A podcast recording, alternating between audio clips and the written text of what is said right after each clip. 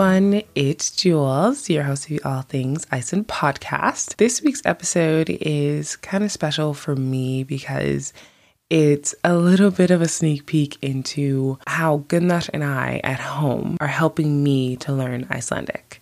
And I often get questions from people about learning the language and my journey, and people always assume that I'm so fluent in Icelandic.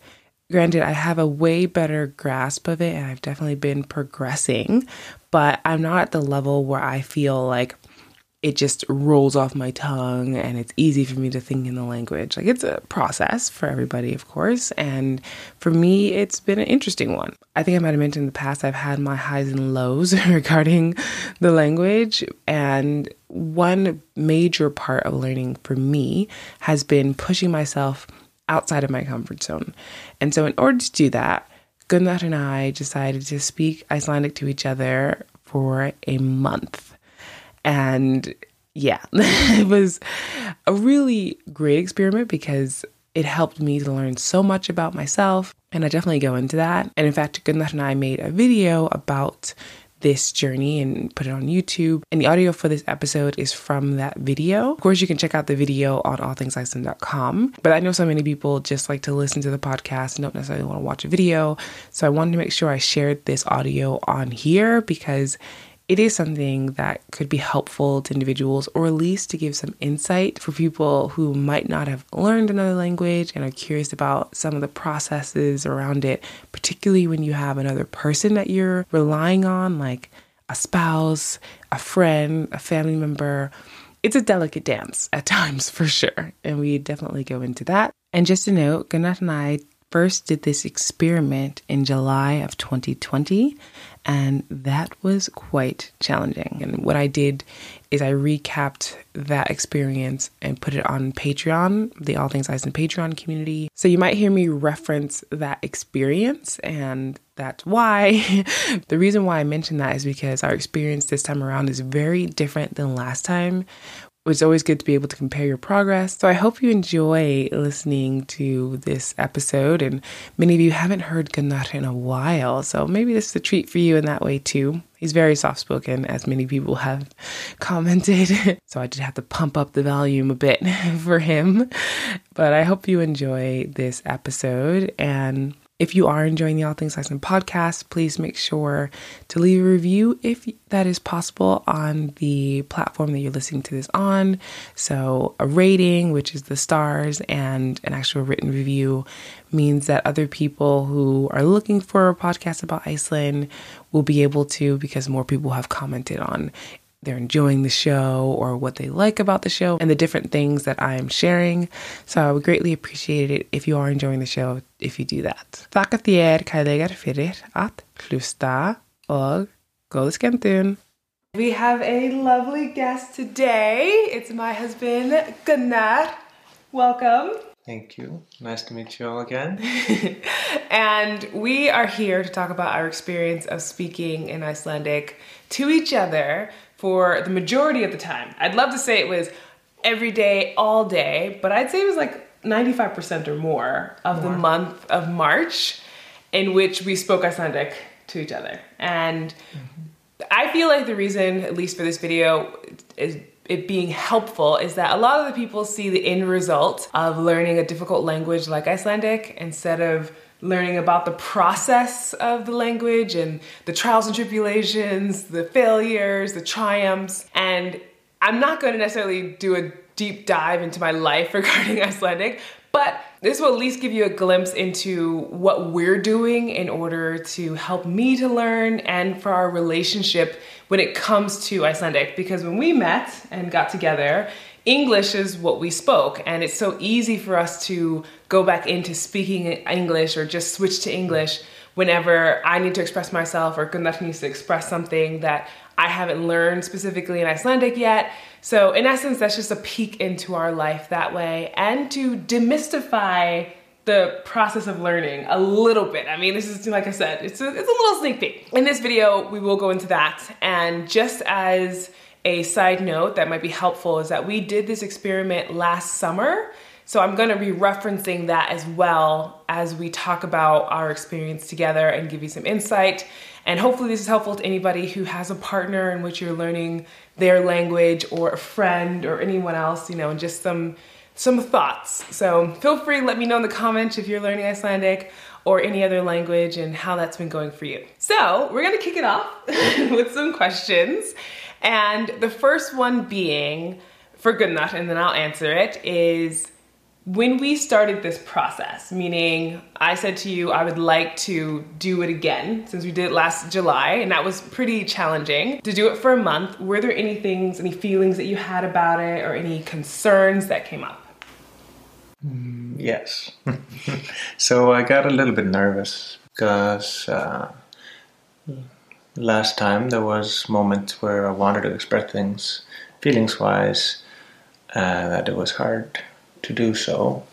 And I was afraid that if something difficult would come up, that it would be frustrating. Yeah, definitely. I can, I feel the same way. So it was last July when I said to Gunnar I'd like to do this experiment because he's always been very helpful in allowing me the space to say like, you know, if you want to do this, I will of course support you and do it with you, but not trying to push me to be in an uncomfortable space. Now, some people have their own ideas about what is considered to be, you know, the right thing regarding their partner. I'm not trying to judge people's relationships, but for us, giving each other the space that we need has been an important part of our relationship and having a safe space to go to.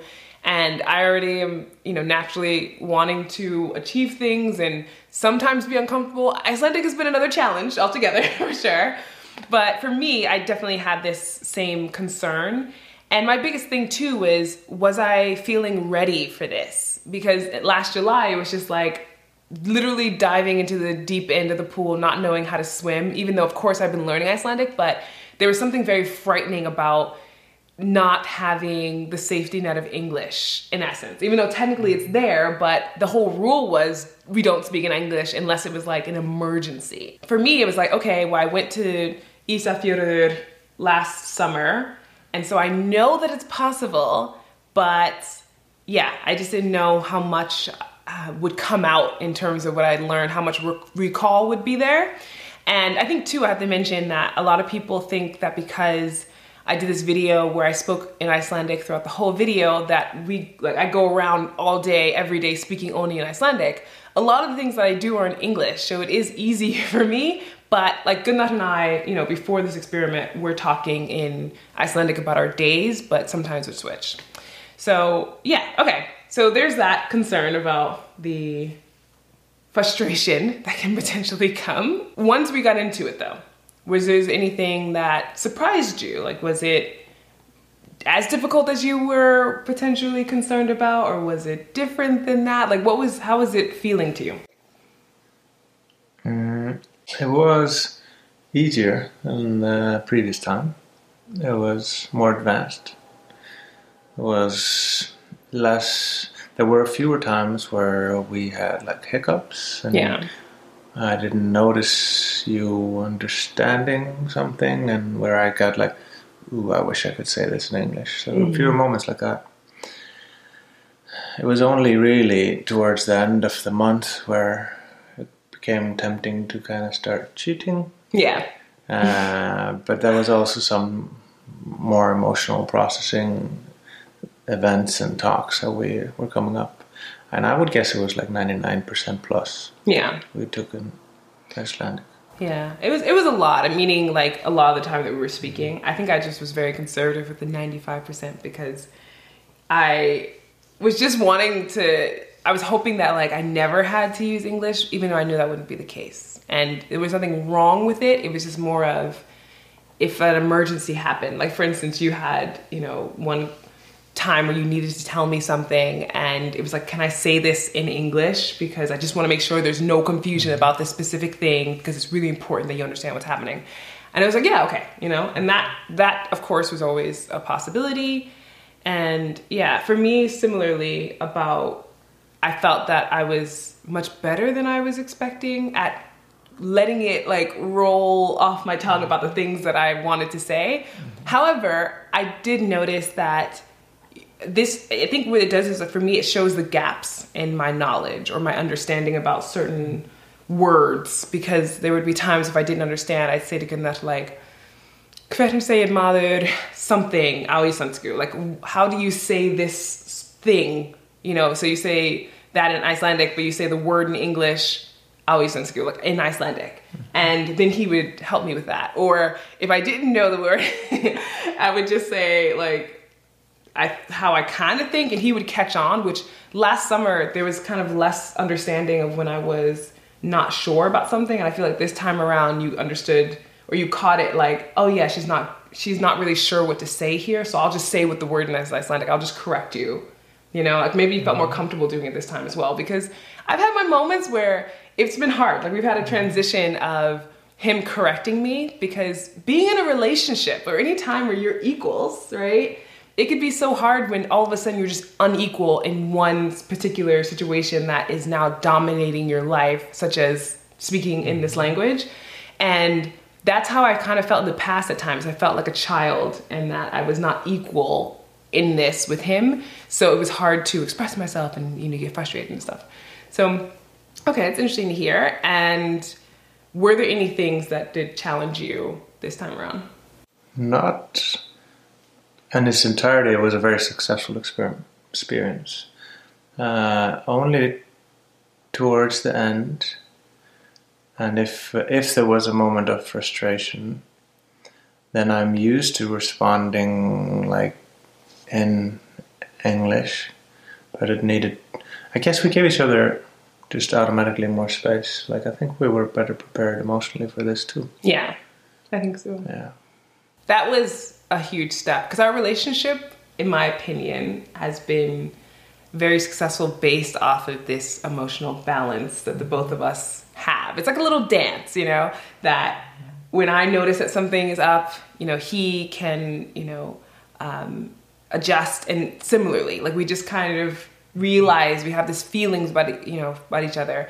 But when it comes to the language learning part, there's frustrations coming from me that don't necessarily have to do with our relationship. It has to do with just me being frustrated and not being able to say this one thing, and I'm trying to think of it.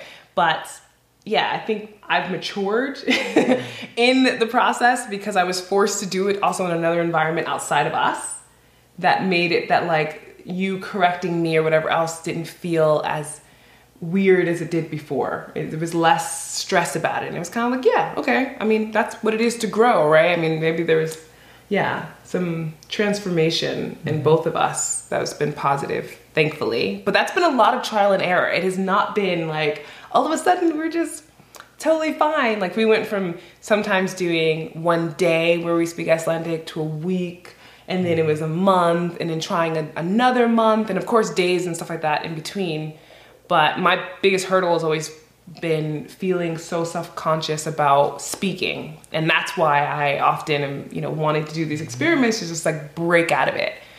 And yeah, okay. There's obviously more fluency in that and less um, hiccups in your speech pattern.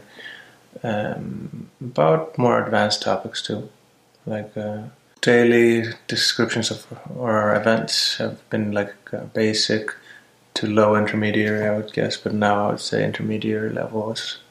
You know, it felt like that. Yeah, cool. Thank you. And where do you think I can improve? because that is, and I know this sounds like a kind of like, it's not my teacher in, in the same sense, like I have a, a private teacher, but it is interesting to kind of hear from your perspective, what would be helpful for me maybe to work on? I have a sense that you're working on things that are important to your development already. So that uh, I'd just like to see you continue doing what you have been doing. Mm, okay. and uh, maybe take another month in a shorter amount of time this time around. Instead of spreading out the months, yeah. Yeah. So like um, take a week here and then maybe in three months take a whole month again, you know, something like that. So that we see if there's as much continued development. Yeah. Okay, awesome. I believe what is the biggest hurdle for me is more vocabulary. Mm-hmm. and just the expression of myself because it's often that I'm searching for a word. And I think, like I mentioned, well, not, I, I didn't mention it, but Claudia mentioned in her video that I interviewed her, Claudia Ashani Wilson, who's a human rights lawyer here, and she came over from Jamaica, and she had a book where she would like write down the words that she was mm-hmm. learning. And I think for me, having maybe just a better list or just creating a list really of words of certain things I want to use to express myself would be helpful because I'm often searching for them and I don't think they're usually that different. I'm not it's not like they're always changing up. It's just more of whether or not I recall what those words are because maybe I'm not using them as often.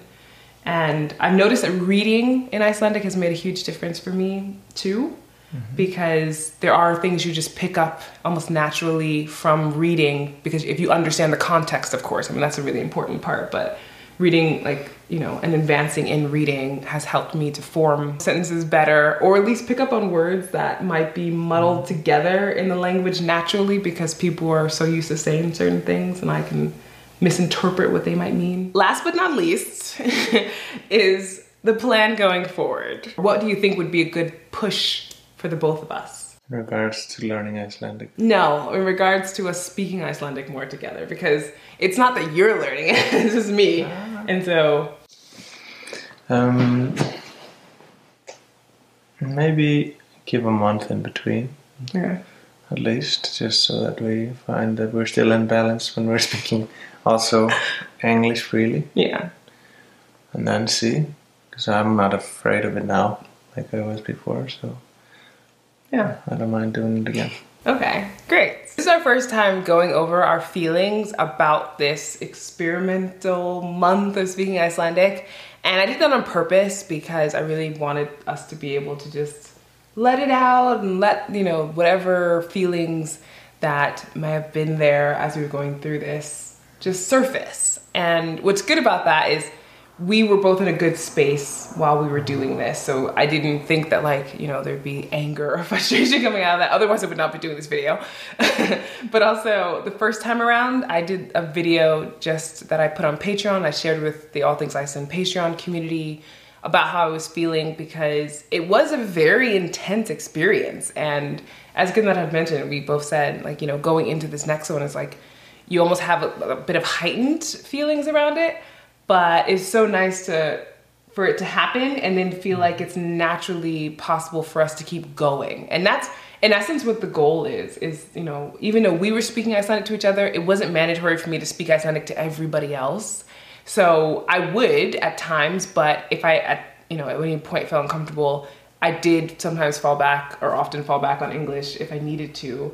And that's where I want to really break the barrier and that's what I'm planning on breaking the barrier with is just allowing myself to feel much better at having conversations because I can often start in Icelandic and then at some point it gets more complicated and I feel like I need to like, you know, feel as if I can still be in the conversation and it, it uh, ends up being a default into English. So I do hope though that this video is helpful to those who are learning a language, whether it's Icelandic or anything else you know, this is a part of our lives that I feel is important, and I know Gunnar wants to always support me. And I know, I, I mean, do you feel like it's important for me to learn Icelandic? I've never actually even asked you that. Uh, because you want to, yes.